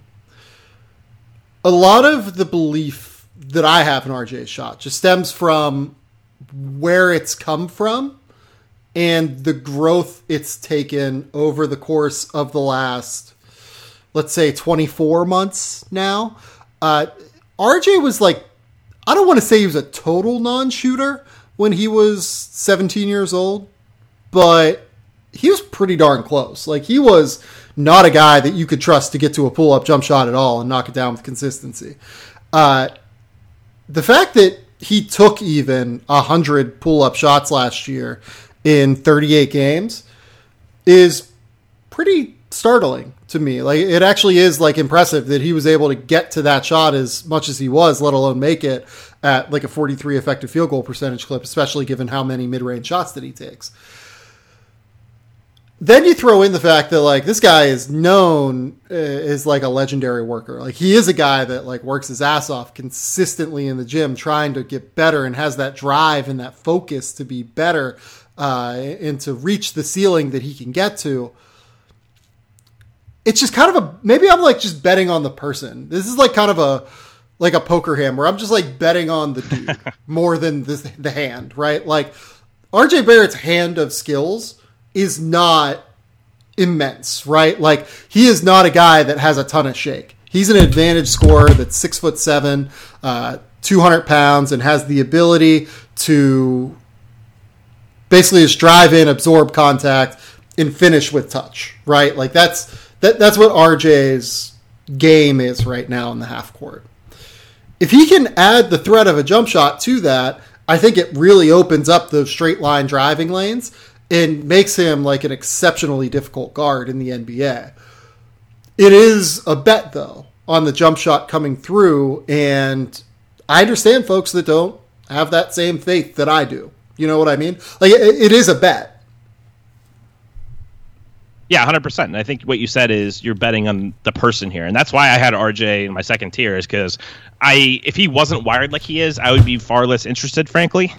But the fact that he is, maybe you can bet on some unforeseen you know events happening and him improving in ways maybe we don't expect. But I think the the shot making and the handle go hand in hand. I, I, I started with the shot making just because I don't really buy his shake, like you said. I think that's his biggest like straight weakness as an athlete. Yeah. It's just he doesn't he's more of a power driver. Like if you get him downhill, oh, he's yeah. a monster. But like he's not shifty with the ball either. Like his his handles is kind of stiff. But even if he had a stiffer handle, like I think his handle's good enough where if he was a dynamic pull up shooter and he had like this really high release so he could just shoot over the top of guys efficiently, I think he could still win that way. I just don't know if he can win either of those ways. Like I like him as an advantage scorer a lot. I well I should say a good amount. Like if he can attack closeouts, use those long strides, I really like that. That's where he's at his best when you simplify the reads and you give him like an avenue just to attack downhill. He's great in transition. Just like what's the what's the percentage chance that's his role? I, I, don't think high. And if you if he is that role, like you're going to have to bring some kind of defensive value to have really high level impact. And that's again, he's not a good defensive player. I think we can both agree on that. Yeah, no, he's not a good defensive player. Do you think there is a chance for him to become a good defensive player? I think there's a chance for him to become a passable defensive player. I think the size is where you look at it. The strength, he can really guard on switches bigger players. He's going to add value there. As a team defender, I don't even know if I see the requisite foundation for him to ever be very good at it. But I think you're hoping for maybe in a switching scheme. I think he's going to be okay on the ball, and I think that he's going to be able to guard down. So not a, not a guy who you're going to hunt. That's really valuable with him. Is like nobody's going to be like, oh, let's get RJ on a switch. You know what I mean? So here's an interesting number that I just realized, like, didn't actually know this ahead of, you know, even the draft, to be honest. Uh, the two guys we're going to talk about here, and Ja Morant and RJ Barrett, they're the two guys who scored more points in transition in Division One last year than any other players. What is your reaction to that? I'm not that surprised, honestly. Like these are guys are right. scoring mentality at uh, times. Like, I mean, obviously Ja is a good passer, but like dynamic athletes downhill. Ja's incredibly fast, and then RJ that speed to power in the open court when he gets momentum is just terrifying. Yeah, like what the NBA can be a very up tempo game. Uh, and certainly being able to get out in transition is incredibly valuable. And having guys that are either lightning quick twitch like Ja is, or uh, have that ability to get downhill and uh, play at six foot seven in transition like RJ can, that is very valuable. But I do often think that like I am less concerned about transition play than half court play, and I think that transition play does tend to be how guys get overrated a little bit. Just being able to be like a better athlete than everyone else in college and combining like speed and power and quickness and strength uh, better than everyone else can it's really interesting because I feel like I normally agree with you, and that's how I've approached my rankings over the years. Is I very much favor half court play, just because at the end yeah, of the day, you're gonna have you, you have you have to score in the half court. Like transition's great, but I feel like I've gone the opposite way, and I've underrated it too much. Like someone like De'Aaron Fox, like his impact in transition for the Kings can't go understated. Like he's not the most efficient right. half court player, and it, like, even by points per possession and synergy, he's not the most efficient transition player. I don't really care about that. Like his ability just to push the ball down the opponent's throat relentlessly, I think has a lot of value. That's something something that I have underrated. But I do think you know if you just look at you know scoring per game and you don't contextualize what you're actually seeing if you don't contextualize rj's skill in the half court and you just say oh he can score but if a lot of that's coming in transition you're not really identifying the skills that you need to yeah uh, let's talk about Ja now. I mean, did you you ended up with Ja at number two, if I remember correctly, right? Just because of upside. I, I did. Yeah, I just so, in this class I was like, where, where else do you go? would you have Ja in this top twenty-five? Ooh, that's a great question. I think so, just based on that idea of if he hits, it's going to be so valuable. But I, I just think we'll talk about this when we get to guys in the next tier in the next podcast when it comes to assessing assessing primary initiators, the upside and the ceiling, and what the threshold is. It's a it's a tough sell as far as him reaching that, but maybe I got to go over it. so generally, I think I agree with you that he is an upside bet as much as anything because if you get a guy who can be an elite level creator as a lead guard, it is just super valuable, like unquestionably. Uh, I think he's probably going to be an upper half starting point guard. It's just whether or not he hits that like super duper nuclear level where, uh, like you've said with De'Aaron Fox, I, I think honestly, like Ja Morant is kind of a similar athlete and build and uh, the way that he plays in terms of like constant attacking. Uh, very, very similar to De'Aaron Fox in that way, just with like super high level passing acumen as well. Whereas like De'Aaron is much more of like a scorer in transition than a passer. Yeah, I think Ja's was as a prospect, he was definitely a much better passer and then like a, a, much splashier player. Like just having context now to evaluate De'Aaron Fox, I was I was not very good at this in 2017, but just comparing him to Morant, I think that De'Aaron, like we'll talk about this with him when we get to him, but like from a speed standpoint, he's unparalleled. Like he, his, his speed with the ball yeah. is like he's probably the fastest player in the league, but his body control and ability to jump off one, I think he's a much better one foot leaper than Ja's. Ja's incredibly explosive off totally two when he can kind of But like De'Aaron's body control is something that I tremendously underrated. Um, it's gotten better with Strength Edition, of course. Like he wasn't nearly as good as rookie year, but I, I think that element of the comparison is not you know talked about enough. And like De'Aaron's, I think is just a special, special athlete. And I think you can argue Morant is too, but not to the extent functionally as a lead guard, especially as a one foot leaper. Yeah, uh, you you were a big Dennis Smith guy. At I was. we'll talk about we'll talk about De'Aaron later, but yeah, uh, that was a unfortunate miss by everyone involved with Dennis. Unfortunately, um, maybe he figures it out. I feel like Dennis maybe has gotten a little bit. Maybe we've gone a little too far on Dennis the other way, but uh, there, there's a lot there that he really needs to improve upon. But with Ja, I agree with you that it's just like the little skills on the margins that worry me. It's the fact that it takes him so long to get into his pull up shot. Like he knocked down shots at like an average clip this year from three, but it was all those uh, shots where teams would go way under on ball screens and he would like really set his feet and then knock down a shot. Uh, yep. Or coming up from the wing off the catch and knocking down a shot from three is something that he would do a little bit more regularly as a freshman, but still uh, had that role occasionally in the half court as a sophomore during his breakout season as well. Um, the ability to leap off a one foot versus two, the ability to finish at the basket. De'Aaron was an exceptional finisher at the basket coming into the draft. Ja Morant is not necessarily that, just because I think De'Aaron is a lot more wiry strong than Ja is. De'Aaron's a little bit longer than Ja is, if I remember correctly, as well yeah, those are all important points. I think the main point is the off the dribble shot making. Can Ja not in pick and roll as far as drop coverage or when you sag off? I think when he sets his feet, he's fine. His touch is actually pretty good. You can see that from the foul line. You can see that from open shots off. I think he's going to play better off the ball than people think. Like he he's he doesn't have to have the ball all the time. I think he can spot up and hit a uh, catch and shoot three, and he's actually pretty good at attacking closeouts. That's something he showed more of his freshman year. That's not where my concern points lie. My mine is more can he get to his pull up in isolation? Can he shoot over the top of guys and make difficult shots with footwork, like sidestep threes that we see these elite point guards doing? And then can he finish over length? And of course, the Florida State game was somewhat illustrative here as far as against NBA size and athletes. He was like three of 15 from two point range. And you force him to make those intermediate shots. He's not good at forward momentum shots.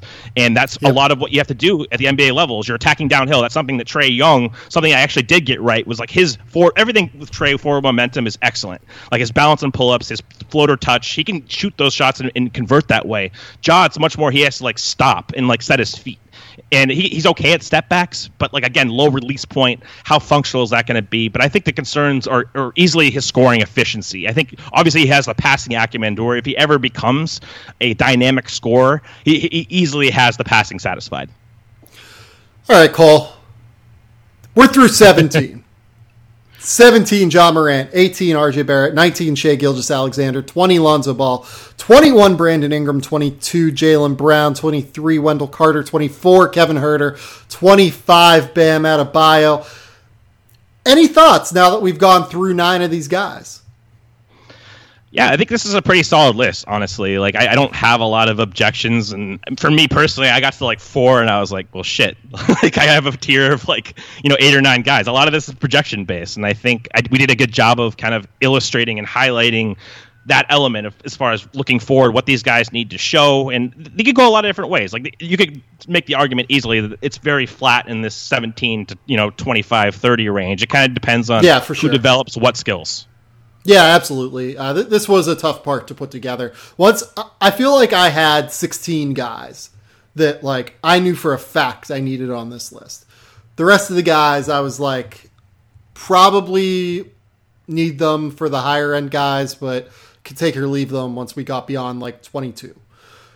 Still, uh, I think that you know it wasn't wasn't a disaster. This was this was a fun thing to put together. It's fun to talk through these guys.